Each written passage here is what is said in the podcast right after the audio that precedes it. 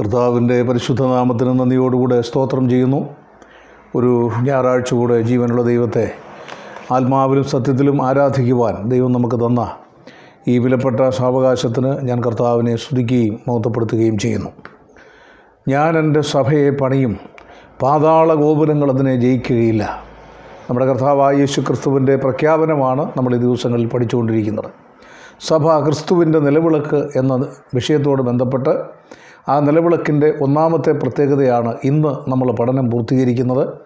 അതിങ്ങനെയാണ് പർവതത്തിൽ കാണിച്ചു തന്ന മാതൃക പ്രകാരം അതിനെ ഉണ്ടാക്കുവാൻ സൂക്ഷിച്ചു കൊള്ളണം. പുതിയ പഴയ നിയമ എരുസലേം ദേവാലയത്തിലെ സമാഗമന കൂടാരത്തിലെ നിലവിളക്കിനെ ഉദ്ദേശിച്ചാണ് അത് പറയുന്നെങ്കിലും അത് പുതിയ നിയമസഭയോട് ബന്ധപ്പെട്ട് വളരെ സുപ്രധാനമായ കാര്യമാണ് എന്നുള്ളത് ഇതിനോടകം നമുക്ക് പഠനം പൂർത്തീകരിക്കുവാനായിട്ട് കഴിഞ്ഞ കാര്യമാണ്. ആ വിഷയത്തിൽ അഞ്ച് കാര്യങ്ങൾ നമ്മൾ ഇതുവരെ പഠനം പൂർത്തീകരിച്ചു. സഭ ക്രിസ്തു എന്ന പാറമേൽ പണിയപ്പെടുന്നു. സഭ ക്രിസ്തുവിനാൽ പണിയപ്പെടുന്നു. മൂന്ന് സഭ ക്രിസ്തുവിന്റെയാണ്. നാല് സഭ ജീവനുള്ള കല്ലുകളാൽ പണിയപ്പെടുന്നു. അഞ്ച് സഭയ്ക്ക് പുതിയ ഒരു ആരംഭം കുറിച്ചു. ആറ് സഭയ്ക്ക് കർത്താവ് നൽകിയ ആഹ്വാനം കഴിഞ്ഞ ക്ലാസ്സിൽ ഞാനത് ഓർപ്പിച്ചതാണ്. കർത്താവ് പറഞ്ഞ ആഹ്വാനം എന്താണ്? പാതാള ഗോപുരങ്ങൾ. ഞാൻ എന്റെ സഭയെ പണിയും. I will build my church പാതാള ഗോപുരങ്ങൾ അതിനെ ജയിക്കുകയില്ല എന്ന് ഞാൻ നിന്നോട് പറയുന്നു. എന്റെ പ്രിയപ്പെട്ടവരെ കഴിഞ്ഞ ഇരുപത് നൂറ്റാണ്ടുകളുടെ ചരിത്രം നമ്മളൊന്ന് പരിശോധിച്ചാൽ ക്രിസ്തുവിന്റെ സഭയെ ഈ സമൂഹത്തിൽ നിന്ന് ഉന്മൂലനാശനം ചെയ്യാൻ കാലാകാലങ്ങളായി പിശാജ് വളരെ ശക്തമായി പ്രവർത്തിക്കുന്നു എന്ന് കാണുവാൻ കഴിയും. ഒന്നാം നൂറ്റാണ്ടിൽ തന്നെ അത് വളരെ വ്യക്തമായി നമുക്ക് കാണാൻ കഴിയുന്ന കാര്യമാണ്. നമ്മൾ വെളിപ്പാട് പുസ്തകത്തിലെ ഏഴ് സഭകളോടുള്ള ബന്ധത്തിൽ ചരിത്രപരമായ ഒരു പഠനം നടത്തിയാൽ പ്രവചനപരമായും ചരിത്രപരമായും സാത്താന്യ ആക്രമണത്തിന്റെ ഒരു വലിയ ദൃശ്യാവിഷ്കരണം നമുക്കവിടെ കാണുവാൻ കഴിയും. ഞാനത് വെളിപ്പാട് പുസ്തക പഠനത്തിൽ ഓർപ്പിച്ചതുകൊണ്ട് അതിന്റെ വിശദാംശങ്ങളിലേക്ക് പോകുന്നില്ല. എന്നാൽ ഒരു വളരെ വേഗം ആ ഓരോ സഭകളിലും സംഭവിച്ച കാര്യങ്ങൾ ഓരോ വാചകത്തിലൊന്ന് പറഞ്ഞ് മുന്നോട്ട് പോകാം. നമുക്കറിയാം ഒന്നാം നൂറ്റാണ്ടിനെ പ്രതിനിധീകരിക്കുന്ന എഫ് എസ് സഭ ആ എഫ് എസ് ഒ സഭയ്ക്ക് സംഭവിച്ച കാര്യം എന്താണ് ആ കാലഘട്ടത്തിൽ പൗലോസ് എഫ് എസ് ഒസിലെ മൂപ്പന്മാരെ വിളിച്ച് വരുത്തി അവരോട് പറഞ്ഞൊരു വാചകമുണ്ട് പ്രവൃത്തികൾ പുസ്തകം ഇരുപതാം അധ്യായം. നിങ്ങളുടെ ഇടയിൽ തന്നെ വിപരീത ഉപദേശം പ്രസ്താവിക്കുന്ന പുരുഷന്മാർ എഴുന്നേക്കും അങ്ങനെ ചില ആളുകൾ എഫ് എസ് ഒ സഭയിൽ എഴുന്നേറ്റു. തങ്ങൾ അപ്പോസ്തോലന്മാരാണെന്ന് വാദിച്ചു. പന്ത്രണ്ട് അപ്പോസ്തോലന്മാരെ മാത്രമേ കർത്താവ് തിരഞ്ഞെടുത്തിട്ടുള്ളൂ. എന്നാൽ തങ്ങളും അപ്പോസ്തോലന്മാരാണ് എന്ന് വാദിച്ചുകൊണ്ട് അപ്പോസ്തോലന്മാരല്ലാതിരിക്കെ തങ്ങൾ അപ്പോസ്തോലന്മാരെന്ന് പറഞ്ഞ് വന്നവരെ കള്ളന്മാരെന്ന് കണ്ടു എന്ന് പറഞ്ഞാൽ ദൈവദിനത്തിന് വിരുദ്ധമായ ആ ആ ആശയ സംഹിതകൾ സഭയ്ക്കകത്ത് തന്നെ രൂപപ്പെടുത്തിയെടുക്കുന്ന കാര്യത്തിൽ പിശാചെ പരിശ്രമിക്കുന്നത് നമുക്കവിടെ കാണുവാൻ കഴിയും. അത് മുഖാന്തരം സഭയ്ക്ക് ചെറിയ ചെറിയ പ്രശ്നങ്ങളുണ്ടായി. ക്രിസ്തുവിനോടുള്ള ആദ്യ സ്നേഹം അവർക്ക് നഷ്ടപ്പെട്ടു. നമുക്കറിയാം എവിടെ ഭിന്നതയുടെ ആദ്യ നാമ്പുകൾ രൂപപ്പെടുന്നോ അവിടെ ആദ്യ സ്നേഹം നഷ്ടപ്പെടും ദൈവമക്കൾ തമ്മിലുള്ള ആ പഴയ സൗഹൃദം നഷ്ടപ്പെടും പ്രശ് പ്രശ്നങ്ങളൊക്കെ പരിഹരിച്ചു എന്നൊക്കെ നമുക്ക് പറയാം. പക്ഷേ ആ ശരിയായിട്ടുള്ള ആത്മീക സത്ത ആദ്യകാലങ്ങളിൽ വിശ്വാസത്തിലേക്ക് വന്ന ആ വിശ്വാസ തീഷ്ണതയുടെ കാലത്തുണ്ടായിരുന്ന സഹോദര ബന്ധം അതെല്ലാം ചില പ്രശ്നങ്ങൾ ഉടലെടുത്ത് കഴിയുമ്പോൾ സ്വാഭാവികമായും അത് ഇല്ലാതെയാകുന്നു എന്നുള്ളത് നമ്മുടെ അനുഭവത്തിൽ നിന്ന് മനസ്സിലാക്കാൻ പറ്റുന്ന കാര്യമാണ്. അത് തന്നെയാണ് എഫ് എസ് ഒ സഭയിൽ സംഭവിച്ചത് നമുക്കറിയാം. രണ്ടാമത് സ്മുർണ സഭയിലേക്ക് നമ്മൾ വരുമ്പോൾ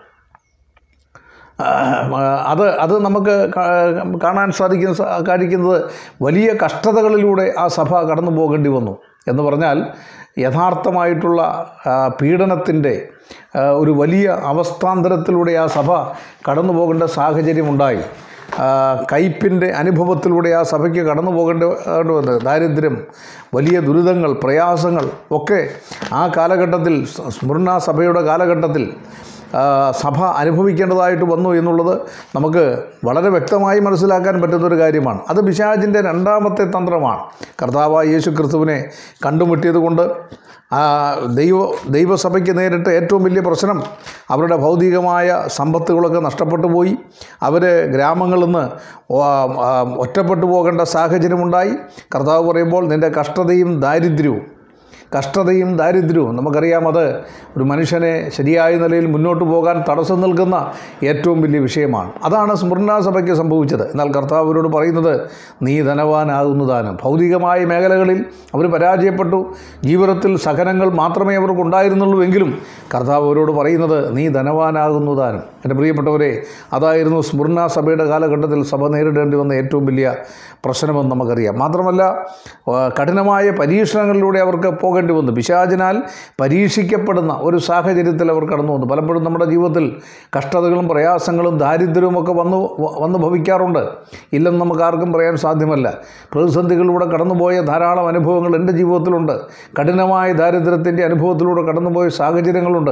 എന്നാൽ ഒരു വസ്തുത ഞാൻ നിങ്ങളോട് പറയാം. അവിടെയെല്ലാം നമ്മൾ സ്വർഗീയമായ ആത്മീക നിർവൃതിയിലേക്ക് കടന്നു വരുമ്പോൾ ഇവിടെ കർത്താവ് പറഞ്ഞ വാക്ക് ഓർക്കുകയാണ്. ലോകത്തിൽ കഷ്ടമുണ്ട് ദാരിദ്ര്യമുണ്ട് പ്രയാസമുണ്ട് എങ്കിലും നീ ധനവാനാകുന്നു താനും. ഭൗതികമായ മേഖലയിലുള്ള ദാരിദ്ര്യമോ ഭൗതികമായ നേരിലുള്ള കഷ്ടതയോ നമ്മുടെ സ്വർഗീയ സമ്പാദ്യത്തിന് ഒരു കുറവും വരുത്തുന്നില്ല എന്നാണ് അതിന്റെ അർത്ഥം. മൂന്നാമത്തെ സഭ നമുക്ക് കാണുന്നത് പെർഗമോ സഭയാണ്. ആ പെർഗമോ സഭയെ സംബന്ധിച്ച് സംഭവിച്ചെന്താ ദുരുപദേശം അവിടേക്ക് കൊണ്ടുവന്നു. നമുക്കവിടെ മനസ്സിലാക്കാൻ പറ്റുന്ന കാര്യമാണ്. രണ്ട് സുപ്രധാനമായ ദുരുപദേശങ്ങളാണ് പെർഗമോ സഭയിലേക്ക് കൊണ്ടുവന്നത്. അത് നമുക്കറിയാൻ സാധിക്കുന്ന ഉപദേശങ്ങളാണ്. ബലിയാമന്റെ ഉപദേശവും നിക്കലോവിയ ഉപദേശവും എന്ന് പറഞ്ഞാൽ ദുർനടപ്പും വിഗ്രഹാരാധനയും ജീവിതത്തിൽ പാലിക്കത്തക്കവണ്ണമുള്ള ബലിയാമന്റെ ഉപദേശം. മറ്റൊന്ന് പിന്നെ നിക്കലോപി ഉപദേശം അധികാരത്തിന് വേണ്ടി മല്ലടിക്കുന്ന നിക്കലോപി ഉപദേശം. ഇതായിരുന്നു ബർഗവ സഭ കാലഘട്ടത്തിൽ സാത്താൻ അന്ന് ലോകത്തിൽ കൊണ്ടുവന്ന പ്രശ്നങ്ങൾ. അപ്പോൾ അപ്പോൾ കള്ള സഭയ്ക്കകത്ത് നിന്ന് തന്നെ ദുരുപദേശക്കാരെ കൊണ്ടുവരുന്നു. രണ്ട് ലോകത്തിൽ സഭയ്ക്ക് കഷ്ടതകളും ദാരിദ്ര്യവും അനുവദിക്കുന്നു. മൂന്ന് സഭയ്ക്ക് സഭയ്ക്ക് പുറമേ നിന്നുള്ള ചില തെറ്റായ ദുരുപദേശങ്ങൾ സഭയ്ക്കകത്തേക്ക് കൊണ്ടുവരുവാനായിട്ട് പിശാജ് പരിശ്രമിക്കുന്നു. നാലാമത്തെ സഭയിലേക്ക് നമ്മൾ വരുമ്പോൾ അത് ദ്വൈതീര സഭയാണ്. ദ്വൈതീര സഭയുടെ കാലത്ത് നമുക്കറിയാം യഥാർത്ഥ സഭ ക്രിസ്തുവിന്റെ മണവാട്ടിയായ യഥാർത്ഥ സഭ ലോകത്തിൽ നിൽക്കുമ്പോൾ ഇവിടെ മറ്റൊരു സഭയെ ഒരു വ്യാജ സഭയെ ലോകത്തിൽ പിശാജ് ഉയർത്തിക്കൊണ്ടുവരികയാണ്. ഇസബേൽ ഇസ്രയേൽ മക്കളെ മുഴുവൻ വാസ്തവത്തിൽ വിഗ്രഹാരാധനയിലേക്കും അതുപോലെ തന്നെ ബാൽ ദൈവത്തിലേക്കും അശേര ദൈവങ്ങളിലേക്കും ഒക്കെ ആകർഷിച്ചതുപോലെ ദുരുപദേശങ്ങളിലേക്കും വിഗ്രഹാരാധനയിലേക്കും വേദപുസ്തകത്തിന്റെ അടിസ്ഥാനപരമായ ഉപദേശങ്ങളുടെ വ്യതിയലിച്ചുകൊണ്ട് പാരമ്പര്യമായിട്ടുള്ള ലോകത്തിലെ പ്രാകൃതമായ ഒത്തിരി ആചാര അനുഷ്ഠാനങ്ങൾ കൊണ്ട് കുത്തിനിറയ്ക്കപ്പെട്ട ഒരു ഒരു ഒരു വ്യാജ സഭയെ ആ സഭയെ തന്നെയാണ് വെളിപ്പാട് പുസ്തകത്തിൽ മർമ്മം മഹതിയാം ബാബിലോൺ എന്ന് പറയുന്നത് ലോകത്തിൽ യഥാർത്ഥമായ ദൈവസഭയെ ഉന്മൂലനാശനം ചെയ്യുവാൻ ഇസബേൽ എന്ന സ്ത്രീയുടെ രൂപത്തിൽ അല്ലെങ്കിൽ ആ രൂപത്തിൽ ഒരു വ്യാജ സഭയെ കൊണ്ടുവരുന്ന ചിത്രം നമുക്ക് തുയിതേരാ സഭയുടെ കാലഘട്ടത്തിൽ നമുക്ക് കാണുവാൻ പറ്റുന്ന കാര്യമാണ്. പിന്നീട് നമ്മൾ മുന്നോട്ട് പോകുമ്പോൾ തുയിതീരാ സഭയ്ക്ക് ശേഷം നമ്മൾ കാണുന്ന സഭ എന്ന് പറയുന്നത് എന്റെ പ്രിയപ്പെട്ടവരെ സർദിസിലെ സഭയാണ്. നവീകരണത്തിന്റെ ഒരു കാലഘട്ടം ലോകത്തിൽ ഉദ്ധരിഞ്ഞത് സർദിസ് സഭയുടെ കാലഘട്ടത്തിലാണ്. നവീകരണം എന്നാൽ ആ നവീകരണത്തിലേക്ക് ചുരുക്കം ചില ആളുകൾ മാത്രമാണ് വന്നത്. ഭൂരിപക്ഷം പേരെയും കുറിച്ച് കർത്താവ് പറഞ്ഞ എന്താ? ജീവനുള്ളവനെന്ന് നിനക്ക് പേരുണ്ടെങ്കിലും നീ മരിച്ചവനാ. സഭയുടെ എല്ലാ ആ ആത്മീക സത്തയും നഷ്ടപ്പെട്ട് തികച്ചും നിർജീവ അവസ്ഥയിൽ സഭ മാറ്റപ്പെട്ടൊരു കാലഘട്ടമാണ് സർദീസ് സഭയുടെ കാലഘട്ടം. ആ കാലഘട്ടത്തിൽ ഉടുപ്പ് മലിനമാകാത്ത ചിലരെ കർത്താവ് എഴുന്നേൽപ്പിച്ച് വലിയ നവീകരണത്തിന്റെ സാധ്യതയിലേക്ക് കർത്താവ് കൊണ്ടുവന്നു. പിന്നീട് നമ്മൾ കാണുന്നത് ഫിലദൽഫിയ സഭയാണ്. പിശാജിനെ മുട്ടുകുത്തിച്ച ഒരു സഭയാണ് ഫിലദൽഫിയ സഭ. ഫിലദൽഫിയ എന്ന വാക്കിന്റെ അർത്ഥം തന്നെ സഹോദര സ്നേഹമാണ്. എവിടെയാണ് സാത്താൻ പരാജയപ്പെടുന്നത്? ദൈവസഭ ഒറ്റക്കെട്ടായി നിൽക്കുമ്പോൾ പ്രതികൂലങ്ങളെ അതിജീവിക്കാൻ ഒരുമിച്ച് നിൽക്കുമ്പോൾ സഹോദര സ്നേഹത്തിൽ ഐക്യത്തിൽ ഒരുമിച്ച് നിൽക്കുമ്പോൾ തെറ്റിദ്ധാരണകളും വൈരുദ്ധ്യങ്ങളും അഭിപ്രായ ഭിന്നതകളും ഇല്ലാതെ ഏക ഏക സ്വഭാവത്തിൽ ഏക ഐക്യത്തിൽ സഭ മുന്നോട്ട് പോകുന്നിടത്താണ് സഹോദര സഭ എന്ന് പറയാൻ സാധിക്കുന്നത്. ആ സഹോദര സഭയുടെ കാലഘട്ടത്തിൽ എന്താണ് സംഭവിച്ചത്? സാത്താൻ ആ സഭയുടെ മുമ്പിൽ മുട്ടുകുത്തി. എന്റെ പ്രിയപ്പെട്ടവരെ സാത്താന്റെ ആളുകളെ ഈ സഭയിലേക്ക് കൊണ്ടുവന്നു. പിശാചിന്റെ ആളുകളെ കൊണ്ടുവന്നു. അവർ നമ്മൾ വായിക്കുന്ന അവർ നിന്റെ കാൽക്കൽ വന്ന് നമസ്കരിപ്പാനും ഞാൻ നിന്നെ സ്നേഹിച്ചുവെന്ന് അറിയുവാനും സംഗതി വരുത്തും. എന്റെ പ്രിയപ്പെട്ടവരെ അങ്ങനെ യഹൂദന്മാരല്ല എന്ന് എന്ന് കളവായി പറയുന്ന ചിലരെ ഞാൻ സാത്താന്റെ പള്ളിയിൽ നിന്ന് വരുത്തും.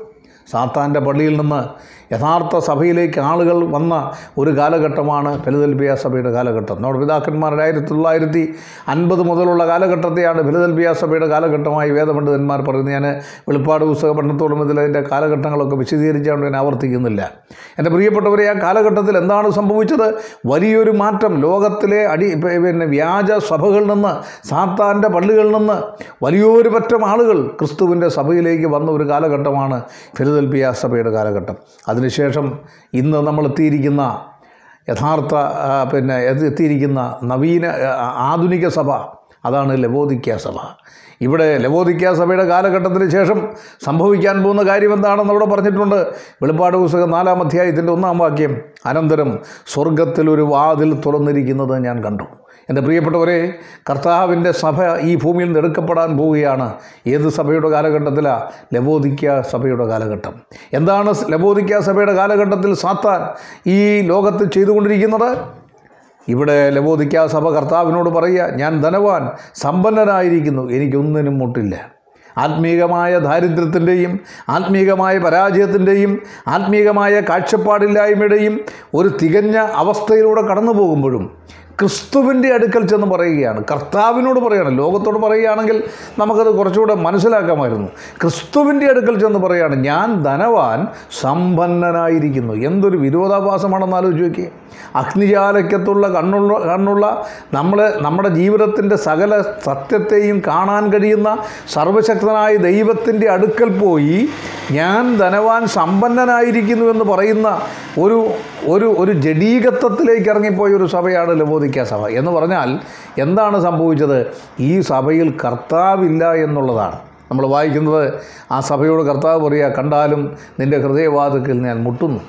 ആരെങ്കിലും എന്റെ ശബ്ദം കേട്ട് വാതിൽ തുറന്നാൽ ഞാൻ അവനോടും അവൻ എന്നോടും കൂടെ അത്താഴം കഴിയും എന്ന് പറഞ്ഞാൽ സഭയിൽ നിന്ന് കുടുംബത്തിൽ നിന്ന് ജീവിതത്തിൽ നിന്ന് ക്രിസ്തുവിനെ ഇറക്കി വിട്ടൊരു കാലഘട്ടമാണ് ലബോദിക്ക സഭയുടെ കാലഘട്ടം.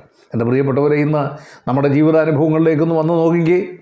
ജീവിതത്തിൽ സഹനങ്ങളും കഷ്ടതകളും പ്രയാസങ്ങളും വേദനകളും ശോധനകളിലൂടെ കടന്നു പോകുന്നവർക്ക് മാത്രമാണ് ഇന്ന് ദൈവവുമായിട്ട് വ്യക്തിപരമായൊരു ബന്ധമുള്ളത്. സുഖലോലുപത്തിന്റെ മടിത്തട്ടിൽ ജീവിക്കുന്ന ആധുനികതയുടെ മടിത്തട്ടിൽ ജീവിക്കുന്ന മാധ്യമങ്ങളുടെ പിന്നാലെ പോകുന്ന നവീന സിദ്ധാന്തങ്ങളുടെ പിന്നാലെ പോകുന്ന ആളുകൾക്ക് ക്രിസ്തുവുമായിട്ട് യാതൊരു ബന്ധവുമില്ല.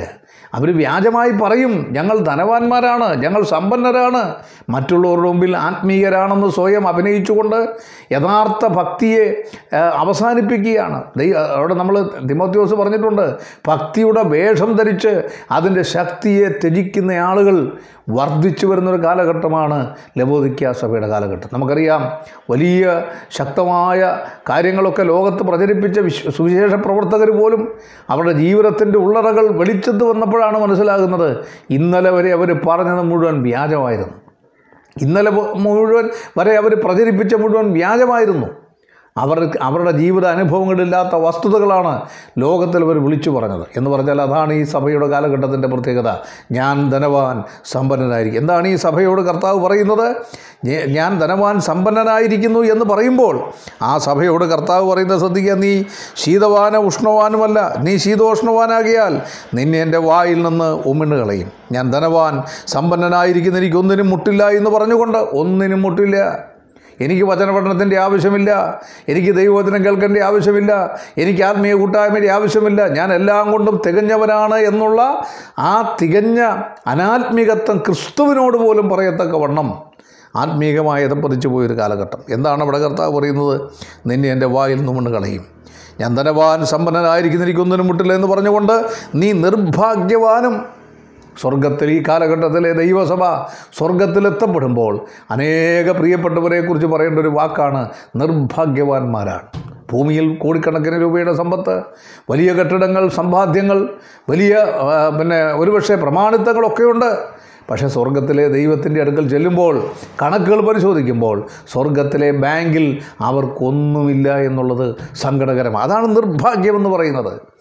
ഭൂമി ഇവിടെ ഉണ്ടാക്കിയതല്ല ഇവിടെ തന്നെ നഷ്ടപ്പെട്ടു പോയി. ഇവിടെ കുറേ ഭൗതികമായ സമ്പത്തുകളെല്ലാം നേടിയെടുത്തപ്പോൾ ഞാനാണ് ലോകത്തിലെ ഏറ്റവും വലിയ ആത്മീകൻ ധനവാൻ. ദൈവം എന്നെ അനുഗ്രഹിച്ചു. ഈ സമ്പത്തെല്ലാം എനിക്കുണ്ടായതിന്റെ കാരണം ഞാൻ എന്റെ ആത്മീയതയുടെ മെച്ചം കൊണ്ടാണ് എന്ന് പ്രചരിപ്പിച്ച് സ്വയം ഭക്തിയുടെ വേഷം ധരിച്ച് അതിന്റെ ശക്തിയെ തിരിച്ചു സ്വർഗത്തിൽ കണക്ക് പുസ്തകം തുറന്നപ്പോൾ നിർഭാഗ്യവാനായി. മാത്രമല്ല നിർഭാഗ്യവാനെന്ന് മാത്രമല്ല അരിഷ്ടൻ ദരിദ്രൻ കുരുടൻ നഗ്നൻ എന്നും അറിയാതിരിക്കയാൽ കർത്താവിന്റെ ആഗ്രഹം ഈ ആളുകൾ സ്വർഗത്തിൽ അങ്ങനെ എത്തരുതെന്നുള്ളതാണ് ഭൂമിയിൽ സമ്പത്ത് ദൈവം നൽകുന്ന അനുഗ്രഹമാണ്. ഇല്ലെന്നൊന്നും ഞാൻ പറയുന്നില്ല. എന്നാൽ ആ സമ്പത്ത് കൊണ്ട് അനൂതിയുടെ മാമേനെ മാമോനെ കൊണ്ട് നീ നല്ല സ്നേഹിതന്മാരെ ഉണ്ടാക്കണമെന്ന് കർത്താവ് പറഞ്ഞത് നിന്റെ നിക്ഷേപം സ്വർഗത്തിലായിരിക്കണമെന്നാണ് കർത്താവ് പറഞ്ഞത്. ഭൂമിയിൽ ജോലി ചെയ്യരുന്നോ പണം ഉണ്ടാക്കരുന്നോ ബിസിനസ് ചെയ്യരുന്നോ വീട് വെക്കരുതെന്നോ ഒന്നും ദൈവം ആരോടും പറഞ്ഞിട്ടില്ല. എന്നാൽ ഒരു വസ്തുത മാത്രം ദൈവം പറയുന്നു നിങ്ങളുടെ നിക്ഷേപം സ്വർഗത്തിലായിരിക്കണം എന്റെ പ്രിയപ്പെട്ടവരെ ആ കർത്താവ് ആ സഭയോട് പറയുകയാണ് നീ സമ്പന്നനാകണം. കർത്താവിന്റെ ഒരു ആഗ്രഹം നോക്കിയേ. സ്വയം സമ്പന്നരെന്ന് പ്രഖ്യാപിച്ച് സ്വയം നീതിമാന്മാരെന്ന് പ്രഖ്യാപിച്ച് എനിക്കൊന്നിനും മുട്ട് മുട്ടുമിടില്ലെന്ന് പറയുന്ന ആളുകളോട് കർത്താവ് പറയുക നീ ദരിദ്രനാണ് അരിഷ്ടനാണ് കുരുടനാണ് നീ സമ്പന്നനാകണം. കർത്താവിന്റെ ആഗ്രഹം മാനിച്ചുകൊണ്ട് ഹൃദയവാതിൽ തുറന്നു കൊടുത്ത് ക്രിസ്തുവിനെ ഹൃദയത്തിലേക്ക് സ്വീകരിച്ച് ഒരു അനുഗ്രഹിക്കപ്പെട്ട ജീവിത ബന്ധാവിലേക്ക് പ്രവേശിക്കുവാൻ നമുക്കിടയാകട്ടെ. ദൈവനാമം എന്നും എന്നേക്കും വാഴ്ത്തപ്പെടുമാറാകട്ടെ.